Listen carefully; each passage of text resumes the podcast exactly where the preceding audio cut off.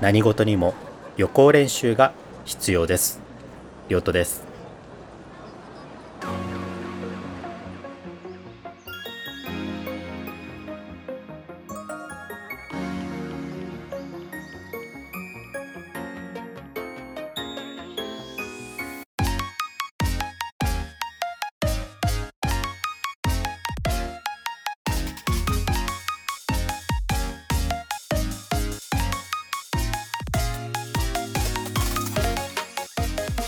いやー以前番組のエンディングでもお話ししたんですけどポッドキャストウィークエンドが決まりましたね。イェイ。ありがとうございます。今年はあるのか？いや今年はないとかいろんな憶測が飛び交っていたポッドキャストウィークエンドですけれども無事開催が決定しました。ありがとうございます。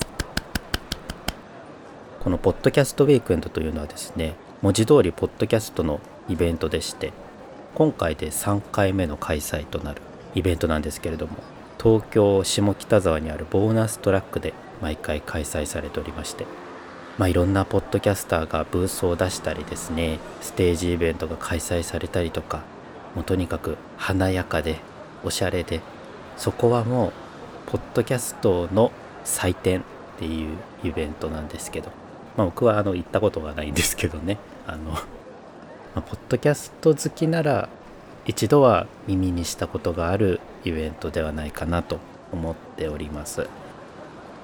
去年はですね10月に開催されててその前は3月に開催されてましたね。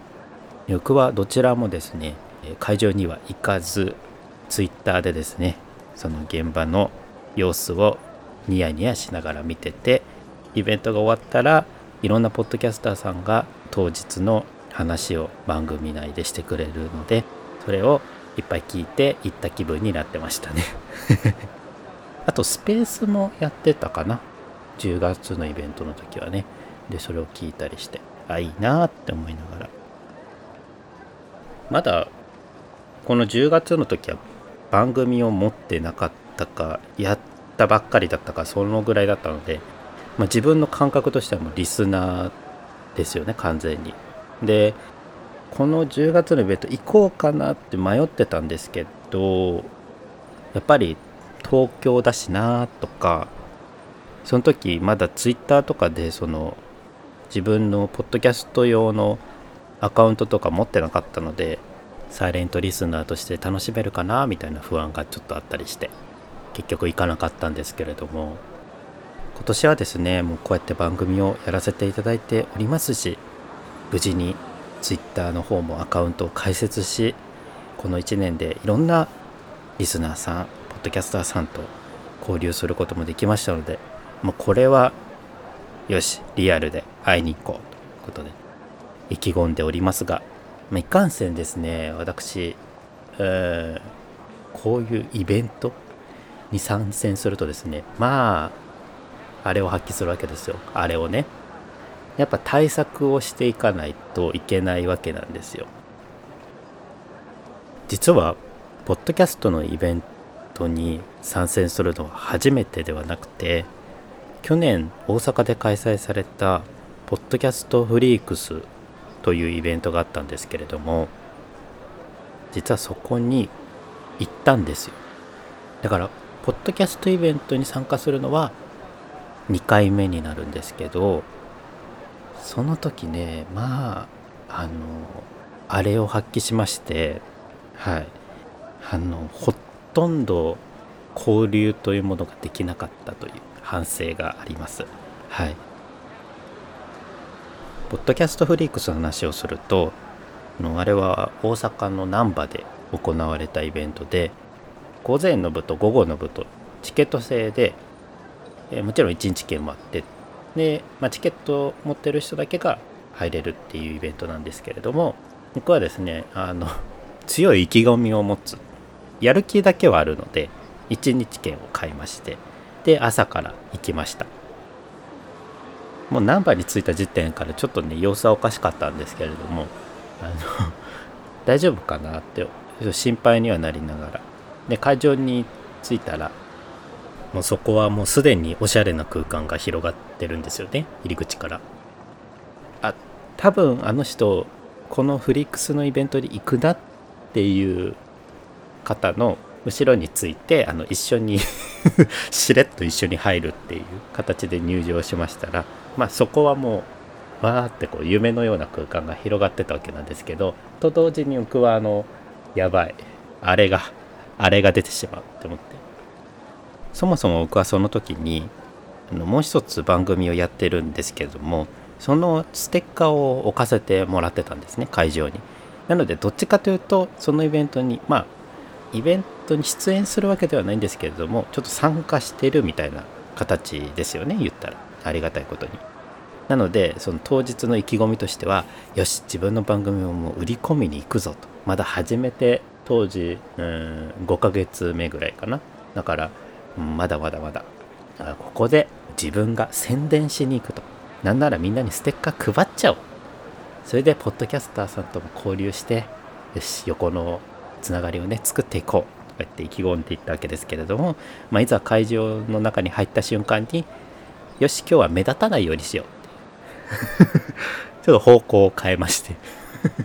あ無理だ無理だ無理だ。なるべく目立たないようにしよう。バレバレませんようににあの繊維喪失したわけですよね。で よし今日はもうリスナーだ。このイベントを楽しもう。リスナーとして楽しもうと思って。でもやっぱり行ったからにはいつも聞いてる番組さんに、うん、挨拶しないとなもったいないなって思って。あのやっぱポッドキャスターさん顔とか姿がもう全然わかんないんでわかる人いるかなと思ってみた時にいたんですよ。大変心強い方を見つけました。それがですね今夜は陽介と語りませんか？とラテン女と日本人ゲイの語りっちフィエスタをやっている陽介くんですね。陽介くんはもともと YouTube を見させていただいてましたしインスタとかもつながってたので顔は分かってたんですよね。だからいるしかも向こうも一人だ。れはこれは心強いと思ってあの声をかけに行きました。めちゃくちゃキモかったと思いますね。洋介さんですか？亮斗と言います。でもまあ陽介くんは本当に優しかったのでもうこんなねあの得体の知れない人間を快く受け入れてくれて一緒に座ってくれました。というか無理やり隣に座りましたね。有無を言わさず、はい、でその後にリスナーのゆで鶏ちゃんねゆでちゃんが声をかけてくれてで3人で座ってっていう形になったんですよね。であの3人でねいろいろ話したりして楽しかったんですけど、まあ、僕その他ポッドキャスターさんと交流できたかって言ったらですねうーんそうですね、まあ、陽介くんの力を借りて幾人かのポッドキャスターさんと交流はできたんですけれどもあのそうですね。ほとんどは、自ら声かけることはできず遠くからああの人かな。あ多分あの番組のあの人だな。いつも聞いてますってあの の心の中で挨拶を交わさせていただきました。あの時はあのありがとうございました。だからやっぱりあれのね対策をしないといけないわけですよね。私たち陰キャの大敵あれそしたらですねいつもおなじみこの番組で大変お世話になってますあのマイナビさんがですねこういう記事を出しておられました。人見知りの直し方とは克服方法と特徴や原因を分かりやすく解説ということで、えー、これはもう見ないとということなんですけど、まあ、記事のですね後半部分に、えー、人見知りの直し方や克服方法はというふうに書いてありますね、1少しでも自己主張をしてみる人見知りとは周りに萎縮する部分を持ち合わせている方も多く慣れない方を前にすると声が小さくなることがあります。うん。そのため相手は何を言ってるかわからない、もごもご話されてイライラするなどと思うこともあるでしょう。厳しいね。少しでも自分の意見を言う努力をしてみると人見知りの克服につながります。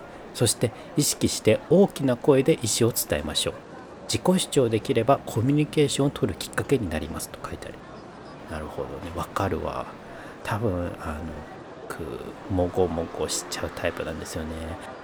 憧れのねいつも聞いてる推しのポッドキャスターさんにイライラされるなんてことがあったらもう最悪じゃないですか。印象としては。これはもう印象大事だからね。なるほど。自分の意見を言う努力ですね。そして大きな声で。なるほど。で最初のねやっぱり声かけですよね。あいつも聞いてます。っていうこれがいいかな。あいつも聞いてます。あの亮斗と言います。って。これこういう感じですかね。ハキハキ言わないと。いつも聞いてます。いつも聞いてます。これでいきましょう。いつも聞いてるって言われたら嬉しいですもんねポッドキャスターとしては。うん。そしてもう一つありましたね。積極的に挨拶してコミュニケーションに慣れていく。挨拶は顔を合わせた際や別れ際に行われるコミュニケーションの基本でしょう。おはようございます。お疲れ様ですなど単純で短いので挨拶であれば人見知りが強い方でも簡単に始められるでしょう。ここで大切になるのは相手から挨拶されてから挨拶をしようと考えてはいけないことです。自分から積極的に挨拶をする癖をつけると前向きで明るく相手の目に印象に映ります。人見知りの暗い印象を感じさせないでしょう。なんかこの記事の人悪意が感じられるんですけど大丈夫ですかね？なるほど。挨拶が大事。これはもう基本ですからね。わかりました。じゃあ。おはようございます。いつも聞いてます。りょうとと申します。こういう感じで行くのがいいですかね。お昼だったらこんにちは。いつも聞いています。りょうとと申します。あいいいいかもしれない。これいいですね。挨拶確かに大事。おはようございます。こんにちは。了解です。えー、そしてですね、えー、結構いろいろ書いてあるんだけどこういうのもありますね。会話のレパートリーを増やす。会話のレパートリーが少なく会話が続かないことを気にしている人も多いでしょう。そういった方は日頃から会話に使えそうな情報を収集し引き出しを増やしておくことをお勧めします。会話のレパートリーが多ければ話が合う。頭の回転が速い。仕事もできそう。などの好印象を与えることもあります。うんうんうん。だから「おはようございます。いつも聞いています。亮斗と申します」って言って多分向こうは「あありがとうございます。あ亮斗さんですか。あいつもありがとうございます」みたいな流れになった後に「てんてんてんてんてん」ってなっちゃって一つ小話をね入れた方がいいのか。なるほどなるほど。そうだな。なんか鉄板ネタみたいなの用意しとかないといけないですよね。鉄板ネタあるかな。やっぱりうちの父親がそのペアーズでパートナー作ったっていうこれ鉄板にしてるんですよね割と自分の番組。これをぶち込むかその時にね。聞いてくださいよっつって。これで完璧かな。うん。そしたら向こうも「マジっすか？ファンキーなファーザーっすね」っつってこう人を盛り上がりするから。これでこう絆がね生まれるし。いいいいいい。マイナビさんいつもありがとうございます。大変助かりました。予行練習ねまた直前になったらビシバシスパルタで行きたいと思いますし。できればコミュ力の高い方にちょっとレクチャーをねしていただきたい。そういう機会も作りたいなと思っております。ウィークエンドで私を発見された場合はどうか優しく対応していただければ助かります。ではではこちらのコーナーに参りましょう。魚のコーナー。はい。このコーナーは皆様から頂いた愚痴を私が魚にあれこれお話しいたします。では早速ご紹介します。ラジオネーム陽介さんからいただきました。ありがとうございます。噂をすれば陽介くんから届きました。陽介くんは先ほどお伝えしました通り今夜は陽介と語りませんかとラテン女と日本人ゲイのカタリッチフェスタをやっている陽介くんです。ありがとうございます。ではご紹介します。先日サマージャンボが当選しました。300円でした。えゼロの数45個足りなくない？どうなってんのようんほんと運の神様仕事して？ここ数年ずっとスペース空きっぱなしの財布が寂しがってずっと待ってるよ。次はよろしくお願いします。といただきました。ありがとうございます。なるほどね。まあねあるよね。僕も最高宝くじで当たったのはもう300円ですね。そんなにやらないですけどジャンボとつく宝くじはよくやりますけどこんなもんっすよ洋介くん。でもそもそも宝くじっていうのは夢なんですよね。だから宝くじを買って当選番号が出るまでの間あこれがもし当たったら前後賞合わせて今何億とかですか？7億とか？もっと10億とかそういうその金額がねいざ手に入った時にああどうしよう。これはもう絶対誰にも言わない。親にも言わない。とりあえず質素な暮らしを続ける。そして銀行に行く。確かみずほ銀行しかダメ。みずほ銀行に行く。口座持ってないから口座作らないといけないな。口座に入る。どうしよう。っていうこのね妄想するのが一つ楽しいところですからね。うん。あとねあの我が家でもね宝くじがあれいくらぐらいの数万円？当たったことがあったんですけど数万円当たった瞬間になんか車衝突されたりとか なんかあんまり良くないことが起こったりするのでだからまたんない方がいいなってイメージが僕はあるんですけれども中途半端な金額当たるぐらいだったらもうドンとね奥入ってきてっていうそのぐらいな感じをこう妄想して楽しんでみるっていうのも一ついいかもしれないですね。うんうんうんうんわかるわ。もうパンパンに現金生生金をね入れ込んで出歩きたいもんっすね。渋い渋い。いやでも妄想の世界で楽しみましょう。妄想するのは自由ですからね。何したっていいんですから。どうしますか？皆さん。ベタな質問しますけど、宝くじで10億当たったらどうどうします？ねまた聞かせてください。洋介くん、ありがとうございました。皆様から愚痴をまたまたどしどしご応募お待ちしております。その都度毎日のその日々の中で起こった愚痴をどんどんこの番組にお寄せください。応募は概要欄の投稿フォームからお待ちしております。そしてもう一つのコーナー、あなたのお気に入りの、あなたのお気に入りの調味料教えてポもお待ちしております。あなたのお気に入りの調味料を教えてください。はい、ということで今回はこの辺りでお別れしようかと思います。いやー、言っている間に12月は来るんでしょうね。そろそろ私も宿を抑えないといけない時期になっているのではないかと思います。皆さんね会えるの楽しみにしておりますのでよろしくお願いします。